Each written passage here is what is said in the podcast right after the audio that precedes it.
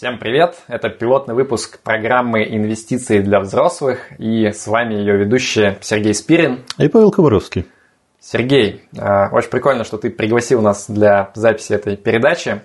И ты придумал идею для названия. Можешь, пожалуйста, рассказать, для кого эта передача и почему называется «Инвестиции для взрослых»? Мы будем материться и пошлые шутки отпускать или в чем суть? Не-не, материться мы не будем. У нас будет э, интеллигентная программа, я надеюсь. Вот. Э, взрослые – это же не обязательно те, кто матерятся. Я просто думал, собственно, для кого мы все это будем делать. И э, одна из главных мыслей, которая у меня при этом э, в голове была, она о том, какие, собственно, качества нужны инвестору для того, чтобы начинать инвестировать.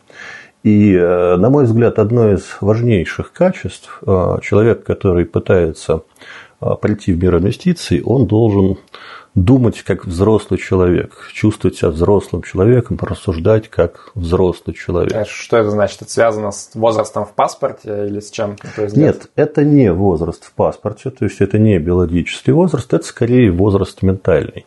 То есть человек должен как бы вот э, созреть и стать ментально взрослым, он должен начать думать э, как взрослый. А пока вот мы сидели тут перед передачей, родился слоган «День детям не игрушка». Вот, да и взрослым, наверное, тоже не совсем игрушка.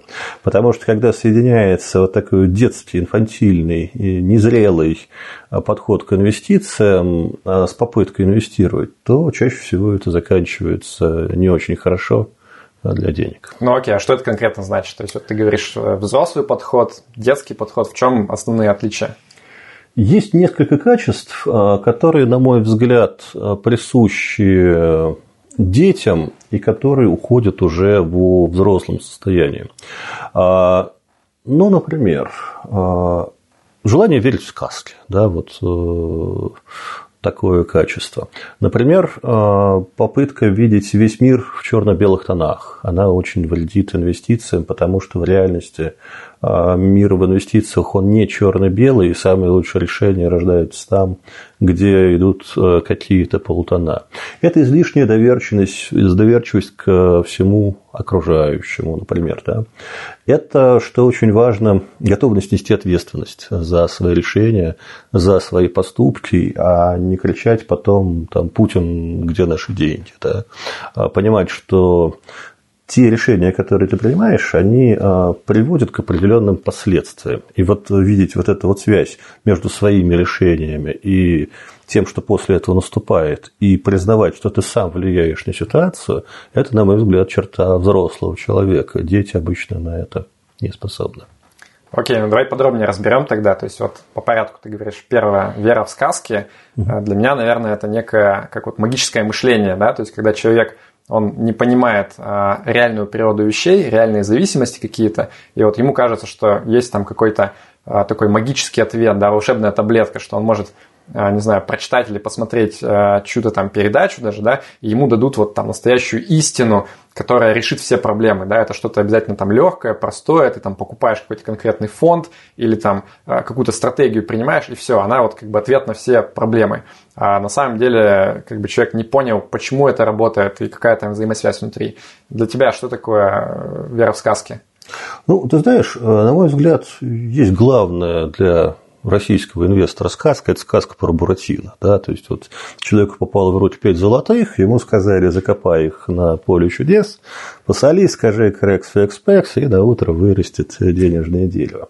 А вот э, большинство людей, не большинство людей, ну, к счастью, меньшинство на самом деле людей, людей, но э, те люди, которые не повзрослели, они действительно думают, что вот инвестиции – это что-то такое вот волшебное, что вот надо сделать какой-то магический ритуал, и завтра вырастет дерево, и никто не, не никто, а вот эти люди не пытаются задумываться над тем, а, собственно, почему уже оно случится, да, что же стоит за инвестициями.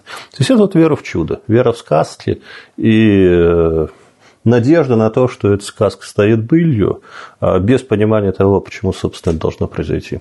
Окей, okay. то есть для меня это что-то сродни, наверное, а, антитеза рациональности. Да? То есть рациональный человек, он пытается а, разобраться в причинах и взаимосвязях, а значит, человек, который инфантил, он вот просто верит. Он да, верит, ему сказали, да. человек уверенно сказал на камеру, наверное, это правда. Он там хорошо одет, да. красиво, бросается там деньгами, у него 100 тысяч подписчиков, поэтому, да. наверное, это не может не работать. Окей, а второе ты назвал, по-моему, было то, что он пытается не взять на себя ответственность, переложить на кого-то другого, да? В чем здесь суть? Ну, на самом деле, плавно вытекает из первого, да, то есть, когда человек э, красиво одевается, красиво говорит, э, и э, есть желание поверить ему, сделать так, как он говорит, но при этом э, подсознательно еще сидит мысль, что если что-то произойдет не так, да, то виноват будет он, а не я. На самом деле это совершенно не важно, потому что деньги-то при этом а, окажутся потерянными. И вот это вот тоже черта инфантильного человека – он а, не берет на себя ответственность за то, что делает. То есть, как бы я вот вложил, деньги пропали, виноват какой-то там дядя, который мне это посоветовал, или который взял у меня деньги, или какой-то там еще. Да? Вот. вот неготовность брать на себя ответственность за результаты – это черта инфантильного, незрелого человека. Ну, мне кажется, тут очень важно, что человек должен понимать, что всем на самом деле наплевать на твое финансовое благополучие. То есть все вот эти люди, которые там в банках, в брокерах, в интернете, на ютубе, в твиттере и так далее, они пытаются там раздавать какие-то советы, им на самом деле глубоко пофигу, что будет с твоими деньгами, они преследуют какие-то свои цели. А вот реально как бы заботиться о своем благосостоянии можешь только ты сам. И ты всегда должен держать в голове, как бы, а почему человек это говорит, то есть что, какая у него выгода с этого есть, что вот он там пропагандирует что-то. Потому что это точно, ну, как бы, ортогонально интересам человека самого, скорее Павел, всего. понимаешь, когда им пофигу твои деньги, это еще не самый худший вариант. А самый худший вариант, когда им совсем не пофигу все твои деньги, и когда они видят твои деньги, начинают думать, а как бы сделать так, чтобы они прикочевали в мой карман. И вот таких э, людей, к сожалению, очень много, и, к сожалению, э, надо отдавать себе отчет, что есть множество способов сделать так, что деньги перекочуют из кармана в карман, и это не будет противоречить, например, Уголовному кодексу. Что такие люди могут быть не просто вот какими-нибудь там мошенниками, жуликами, а эти люди могут сидеть в банках, брокерских компаниях, управляющих компаниях, представлять страховые компании и так далее. И все они на самом деле работают на свой карман, а не на карман инвестора. И вот эту вот мысль взрослый человек тоже для себя должен очень хорошо понимать. Хорошо, там следующее ты называл а, черно-белое мышление, да, когда человек вот раскладывает на две корзины, это хорошо, это плохо. И, кстати, мне кажется, что вот э, в твоем чате тоже часто это бывает, что вот у людей есть там две корзины, есть, значит, там э, пассивные инвестиции, есть спекуляции, и ты сразу раскидываешь на две вещи и говоришь, типа, вот это хорошо, это плохо. Вот что для тебя антитеза э, черно-белому мышлению? То есть как нужно подходить, по-твоему, со взрослой позиции к инвестициям?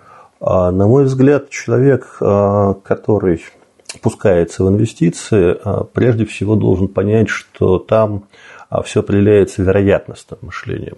То есть мы на самом деле не можем наперед знать э, очень часто, что такое хорошо и что такое плохо. Иногда можем, но такие случаи довольно редки.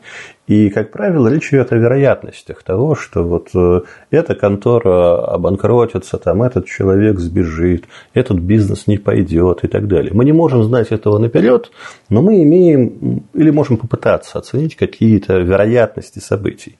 И на самом деле правильные решения, они лежат на стыке разных вариантов инвестиций и при понимании того, что а, различные жизненные события имеют разную вероятность. Это не черное или белое, да? То есть на самом деле они, может быть, произойдут и не произойдут.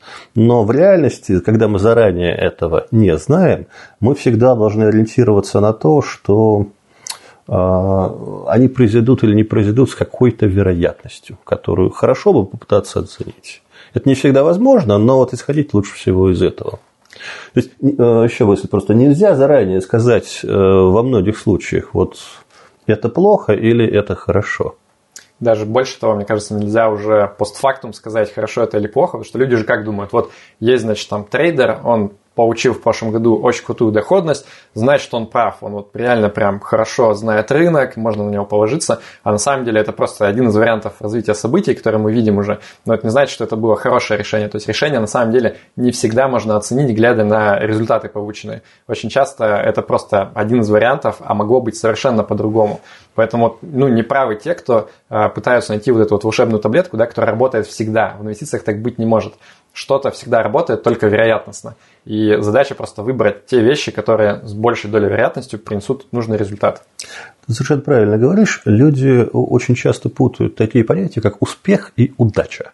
Да, то есть успех – это вот то, что пришло закономерно, удача – это то, что произошло случайно. Это, может быть, э, дало положительный результат, может быть, денег стало больше. Человек пошел в казино, поставил на красное, выиграл, и теперь вот он говорит, я умею играть в казино, да, а, несите мне деньги в управление, но это не так. И вот люди, которые не понимают, что в жизни на самом деле очень много определяется случайностями, а вот, а, они склонны принимать неверные решения, потому что они любое положительное подкрепление рассматривают как умение человека. Да, это не так, это зачастую просто удача. Мне нравится картинка про это, где стоит на сцене, значит, победивший в лотерею, там, да, выиграл миллион долларов, и он говорит, «А, не верьте тем, кто говорит, что вы не можете добиться успеха. Я никогда не терял веру в себя. Я продолжал покупать эти билеты. И типа, вот он мой результат. Вы можете стать такими же, как я.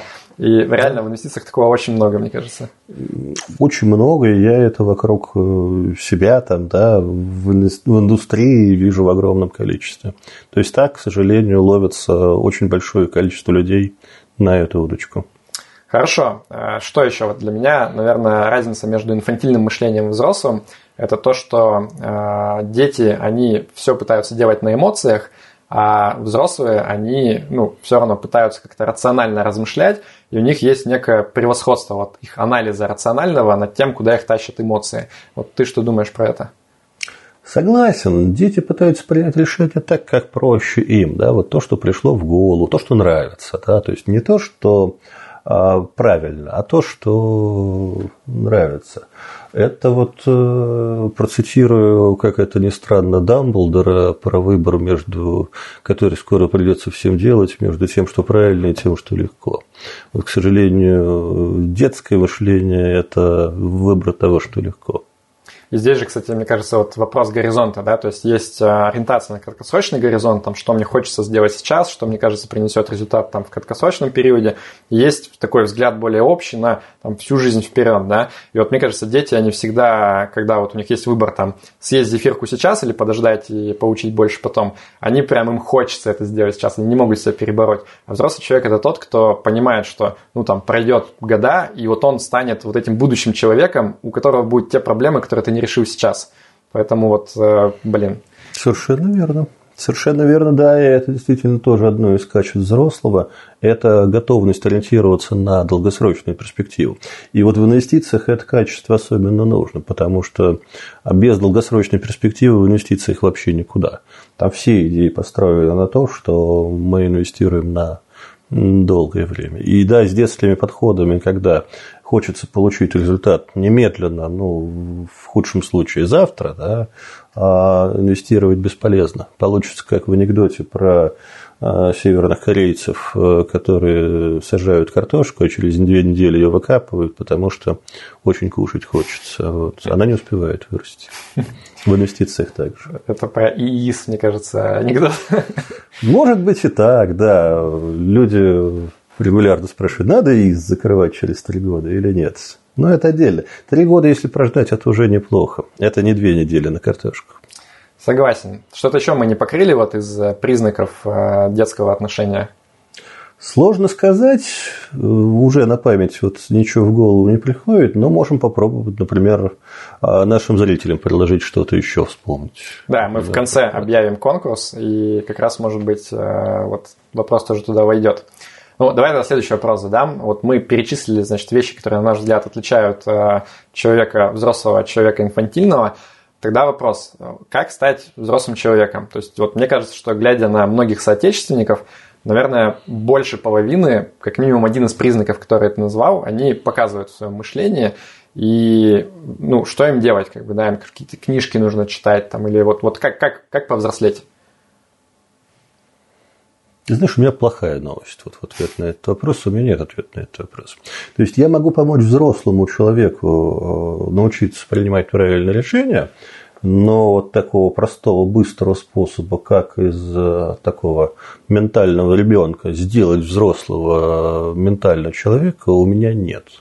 Поэтому вот здесь на мой взгляд, инвестировать могут почти все. Да, это нейротецстроение, это несложно, и этому несложно научиться.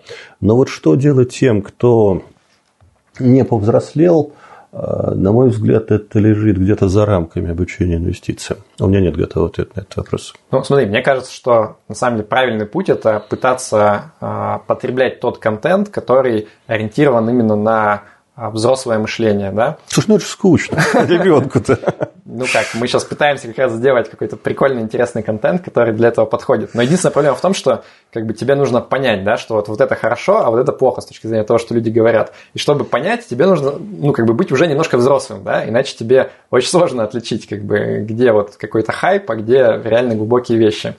Я поэтому хотел предложить обсудить, э, вот какие признаки отличают то, что мы сейчас пытаемся сделать, да, инвестиции для взрослых, и какой-то контент, который ориентирован, наоборот, на детей, по сути.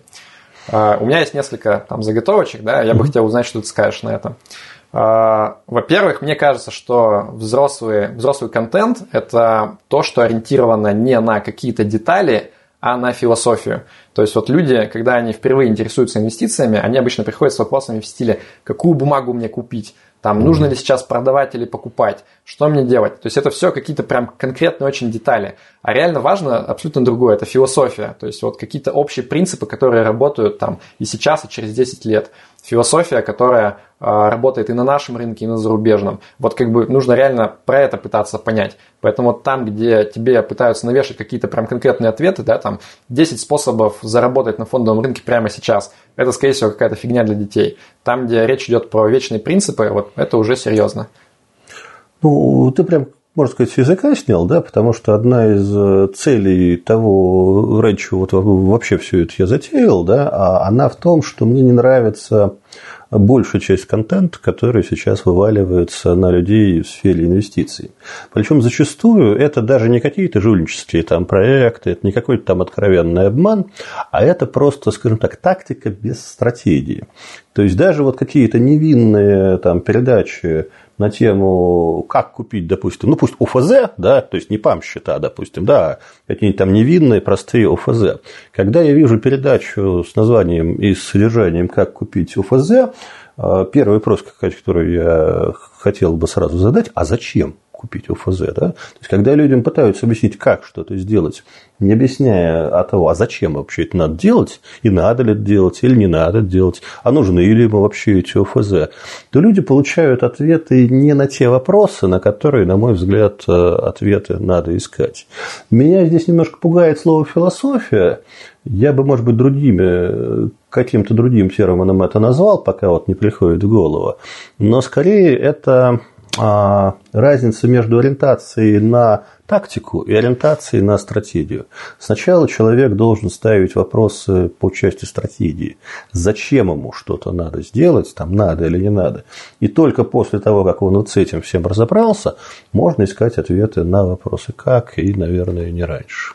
Согласен. А, второй признак, на мой взгляд, это ну вот, что человеку обещают, да, то есть если ты заходишь, например, на какой-то канал или начинаешь читать книгу, где говорится в преамбуле, там, я вас сейчас научу зарабатывать там 100% годовых, или там, я из вас сделаю богатого человека. Вот любая какая-то гипербола в обещаниях, это сразу признак того, что человек либо не понимает, как бы, о чем он говорит, в плане инвестиций, либо он просто намеренно вводит в заблуждение. А в контенте для взрослых, мне кажется, там какие-то достаточно реалистичные ожидания, и люди очень с большой опаской что-то обещают. Обычно люди вообще ничего не обещают, они просто говорят, вот как бы наши мысли такие-то, мы для себя такие-то решения принимаем, исследуем такой-то стратегии, ну как бы дальше решайте сами, как бы для вас подходит, не подходит. Ну да,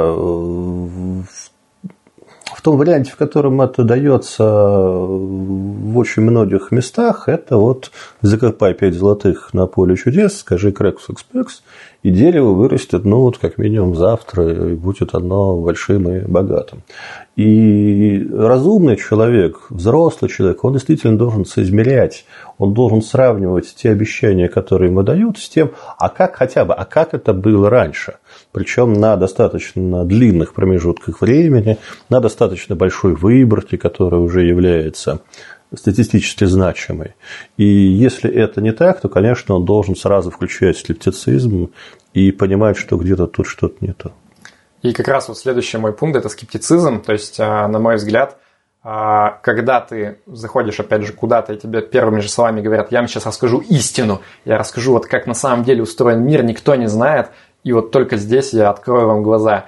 Это значит, что, опять же, ну, у человека Э, какой-то абсолютно странный подход, он просто пытается вот самоутвердиться за счет какого-то уверенного вида, и это не значит, что он реально прав. А те люди, кого вот я реально уважаю, у них обычно подход такой, что исходя там, из всей текущей информации я сделал какие-то выводы, но я вполне допускаю, что я могу ошибаться. То есть человек э, сам скептически относится к своим там теориям и взглядам на мир, и в принципе он готов их пересматривать, если он увидит какие-то доказательства обратного.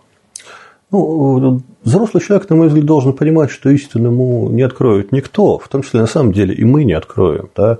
И нам верить безоговорочно тоже нет, надо.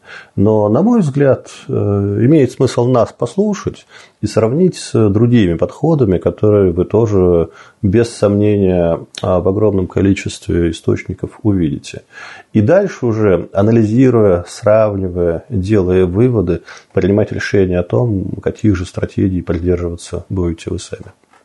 Окей. И а, последний момент, может быть, для меня, но тоже важный – мне кажется, всегда нужно понимать, а, вот тот человек, который тебе что-то рассказывает, там, пытается втереть что-то, а, что как бы ну, для него в этом находится. Да? То есть нужно раскрывать всегда конфликты интересов.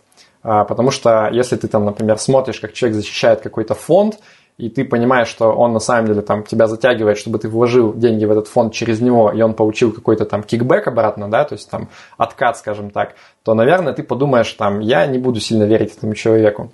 Я предлагаю вот с этой точки зрения нам с тобой сейчас порассуждать, какие у нас с тобой конфликты интересов есть э, вот с нашими зрителями. Э, я могу про тебя рассказать свое мнение, а ты можешь про меня рассказать. Будет так? Интересно. Да можно и так. Не, я могу и сам про себя Давай. рассказать, не, не вопрос. Я немножко к этому разговору был не готов, но, пожалуйста. Это была бомба, короче, заложенная мной. А, я не собираюсь ни от кого скрывать, что я занимаюсь э, обучением в коммерческом формате. Вот. Поэтому, конечно, все, что я говорю, вы должны рассматривать а, через призму того, что Возможно, я хочу вам продать образовательные услуги. Вот. Э, что я могу в плюсе про себя сказать, да, что кроме этих образовательных услуг я больше не хочу продать ничего. То есть у меня нет э, договоров ни с какими там банками, фондами, брокерами и так далее, и ничьи инвестиционные продукты я не продаю, поэтому максимум, чем вы рискуете, имея дело со мной, это потратить деньги на обучение и сказать, что там вам не понравилось, не пошло, не помогло и так далее. Такое бывало довольно редко, хотя там очень редко бывало. Но, в общем, наверное, здесь лимит потерь тех, которые вы можете понести, имея дело со мной, он сильно ограничен. А про мотив Павла я, честно говоря, не могу ничего сказать, потому что их э, не до конца сам сейчас понимаю, поэтому вот может да, быть, лучше он сам по себе расскажет. Эту претензию дают, что непонятно, типа, зачем я этим занимаюсь. Да, вот зачем ты этим занимаешься? Ну, смотри, как бы я с этого вообще никак не зарабатываю, да, то есть у меня ситуация еще проще, чем у тебя. Мне периодически приходят э, предложения там что-нибудь порекламировать, какую-нибудь партнерскую программу по кредитным картам сделать. Я от всего этого отказываюсь, потому что мне, ну, как бы, эта мелочь не интересна. Мне интересно, типа, вот доносить людям истину, да, там свое какое-то мнение.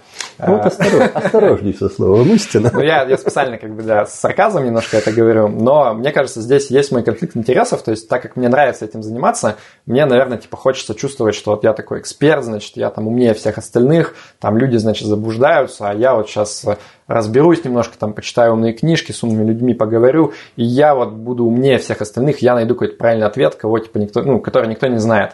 А, поэтому, мне кажется, у меня есть небольшое такое когнитивное искажение, что вот я склонен ну, типа, разоблачать там какие-то вещи, которые я вижу, с моей точки зрения, неразумные вокруг, и в этом смысле я могу сам вполне возможно заблуждаться, да, то есть, но, по крайней мере, я честен в том, что я там не пытаюсь с вас денег заработать, и если я где-то оказываюсь там в дураках, как вот там, например, в прошлом году, я все никак не могу выложить э, результаты своих э, инвестиций за прошлый год, там все очень плохо. То есть там э, все рынки выросли очень классно, а я такой сижу в облигациях и ничего не заработал. Вот, то есть мне как бы не стыдно это признать. Я говорю, что, ребята, наоборот, посмотрите и сами делайте выводы из этого. Вот, как-то так. В общем, скептически относитесь ко всему, в том числе к тому, что мы вам будем рассказывать. Сто процентов. Но мне кажется, все, что мы хотели обсудить на самом деле, да, примерно конкурс. Ну, давай тогда конкурс объявим. У меня есть замечательная книжка, причем старое ее издание «Разумное распределение активов» Уильям Бернстайн, старое ее издание еще 2004 года от издательства Лори. Почему я акцентирую на этом внимание? Потому что есть два издания этой книжки. Первое вот это вот черненькое и старенькое, второе от Ман Иванов Фербер.